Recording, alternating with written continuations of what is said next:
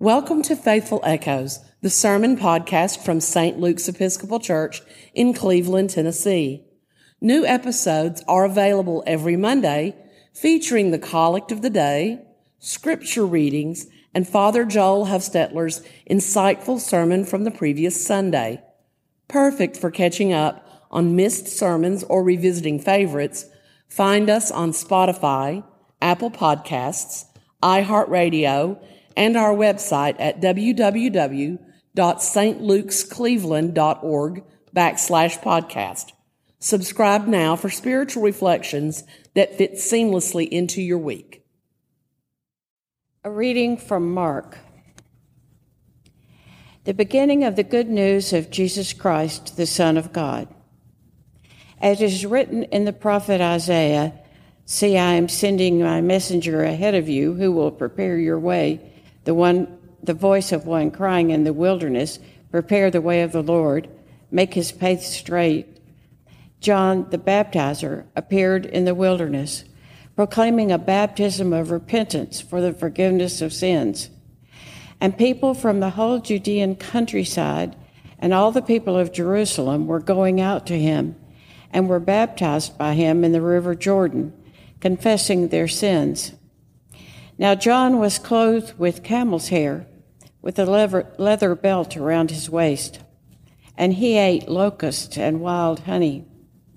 He proclaimed, The one who is more powerful than I is coming after me. I am not worthy to stoop down and untie the thongs of his sandals.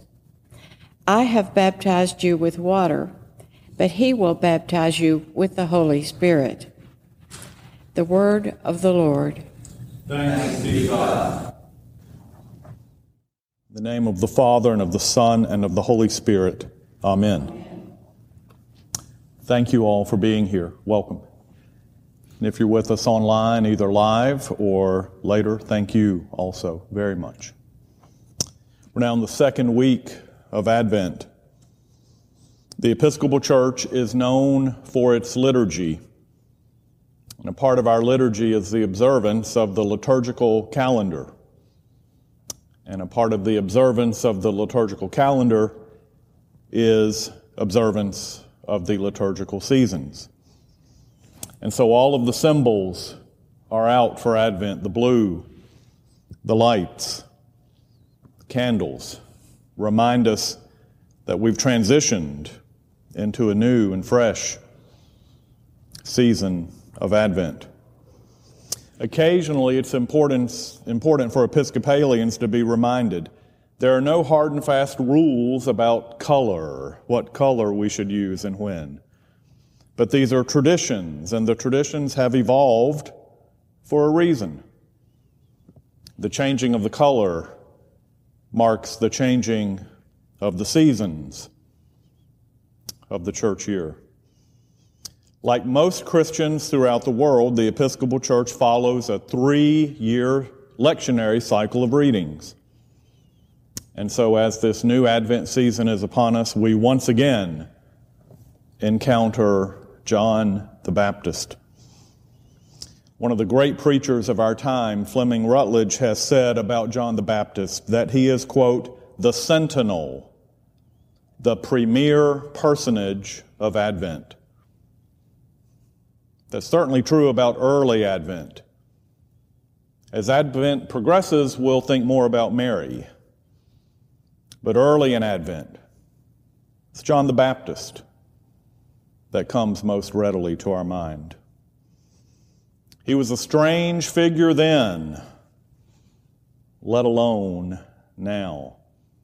A strong ascetic, practicing an asceticism that we don't see much in our culture. There are ascetic Christians, to be sure. But it's very countercultural for us to think about someone like John the Baptist. I've often thought if a John the Baptist appeared out of nowhere in an Episcopal liturgy, we would be quite disturbed, wouldn't we?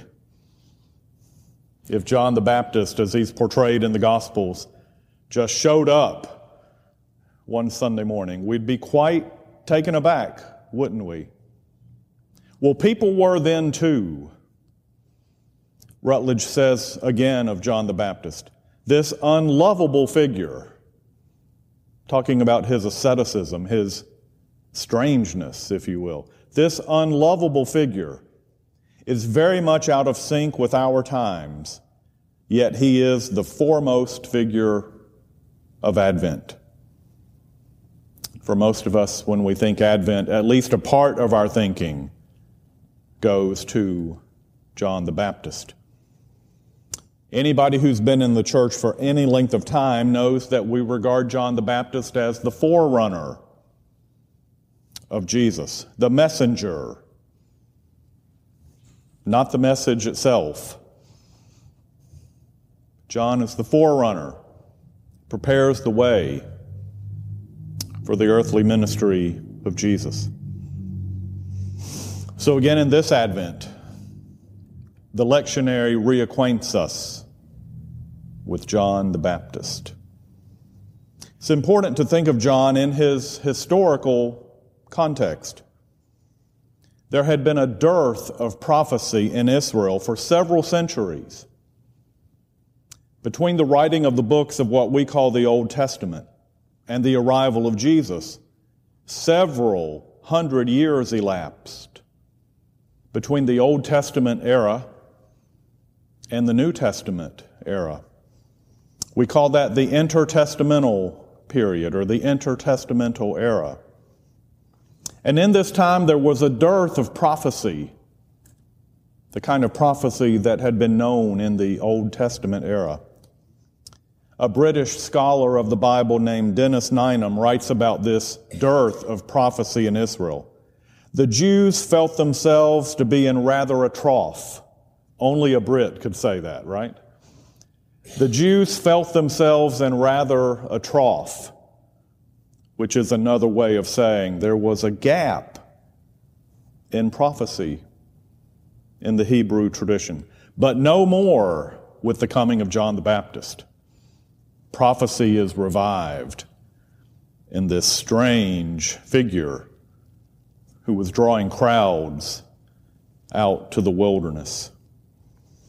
Mark just launches right in, chapter 1, verses 1 through 3, the very beginning of Mark's gospel.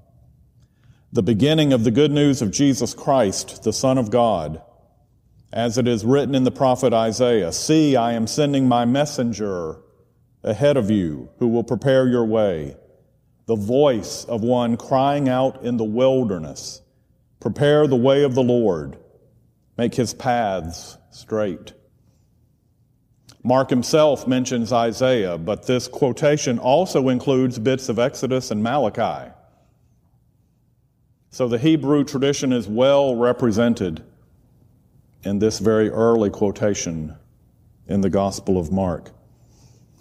One of the things the Gospel of Mark is known for is the fact that there is no birth narrative in Mark. We get our Christmas stories from Matthew and Luke. Mark just launches right in to the earthly ministry of Jesus. And it's very clear that it was John the Baptist who prepared the way. Fleming Rutledge says further about John the appearance of John on the world stage means that the turn of the ages has come. John the Baptist and his prophetic ministry inaugurates ushers in the Messianic era. And from a Judeo Christian point of view, this kind of prophetic urgency is the turning point of history. Mark tells us further in verses 4 through 5 John the Baptizer appeared in the wilderness proclaiming a baptism of repentance for the forgiveness of sins and people from the whole Judean countryside and all the people of Jerusalem were going out to him and were baptized in the river Jordan, confessing their sins. For many of us, this is a familiar passage. The words will come to us. But it's describing something absolutely remarkable. Again, the dearth of prophecy is over. Crowds of people were leaving Jerusalem and Judea, going out into the countryside to hear this prophet. A voice like John's hadn't been heard for generations. And so the imagery may be familiar to most of us, but what's being described, described is absolutely extraordinary. What we're seeing pictured here is the rebirth of prophecy. And on this note, N.T. Wright observes Some thought John was mad, that it was him who was dreaming. But here he was, splashing cold water over them and telling them to get ready for the greatest moment in Jewish history, in world history. Some would have saw John the Baptist and thought, he's crazy. And yet crowds of people went out and were baptized. The lights are out, the candles, the colors, this special series of services it's all to remember the greatest gift the world has ever known. It was John the Baptist ministry, it was his prophetic calling to announce to the world the Savior we've been waiting for is here. Fred Craddock says about these crowds, they were baptized for the forgiveness of sins the beginning of a new life. Just want us to linger over that phrasing for a moment. People went out into the wilderness for an experience, to be baptized, and to begin a new life. I just want to say to us here in this quiet moment of reflection Christianity constantly offers to us the beginning of a new life. We can turn the page and start anew in Christ at any moment, including this one the perpetual offering of the church. Draw near to love and grace. Be reconciled to God and begin again. So the rebirth of prophecy marked a new era. Mark says of John, he proclaimed, The one who is more powerful than I is coming after me. I am not worthy to stoop down and untie the thong of his sandals. I have baptized you with water. He will baptize you with the Holy Spirit. Just imagine the popularity of John, multitudes of people coming out to the wilderness to hear him preach, to be baptized by him. But he has the humility to remind people I am the messenger.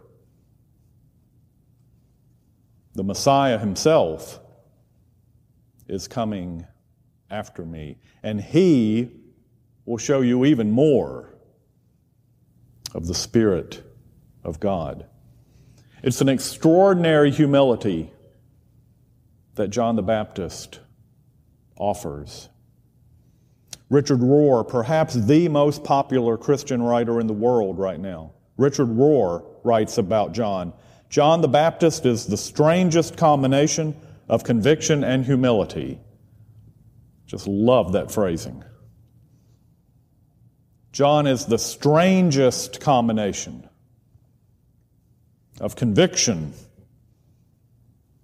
and humility. It's often said of human beings that we are all a bundle of contradictions. And when we're honest about ourselves, we are. One moment we're confident, the other moment we're doubtful. One moment we're on top of the world, the next moment, we may be in the depth of despair. We're all bundles of contradictions. John the Baptist clearly had a strong sense of self. He clearly had a healthy self confidence. And at the same time, that healthy sense of self was balanced by a healthy sense of humility. He's an extraordinary example to us 2,000 years later. Yes, we are created in the image of God. Yes, we are beloved as we are. Yes, we are forgiven and redeemed. And yet, in all of that, we're to maintain our sense of humility and gratitude. It's God's mercy and grace that reconciles us to God. So, as important as John was and is, in time, his ministry gave way to Jesus. In time, Advent will give way to Christmas. The days are coming when silent night, as much as we love it, will give way to joy to the world. So I close with this. In thinking about John the Baptist, preparing this meditation, I thought about one of my favorite verses in all of Scripture. And I'm I know that I'm not alone in this estimation. For many people, one of our most meaningful verses of Scripture comes from the prophet Micah chapter 6, verse 8. He has told you, O mortal, what is good. And what does the Lord require of you but to do justice and to love kindness and to walk humbly with your God? John the Baptist brings to mind this other prophetic wisdom from generations before him. What is it that the life of faith is most about? How do we stay centered in our relationship with God and each other? Micah shows us the way. He has told you, O mortal, what is good. And what does the Lord require of you? But to do justice and to love kindness and to walk humbly with your God. In thinking about John the Baptist and humility, Richard Rohr observes of John's humility, such emptiness doesn't just fall into our laps. Such humility does not just happen. It is surely the end product of a thousand letting goes and a thousand acts of devotion. Amen.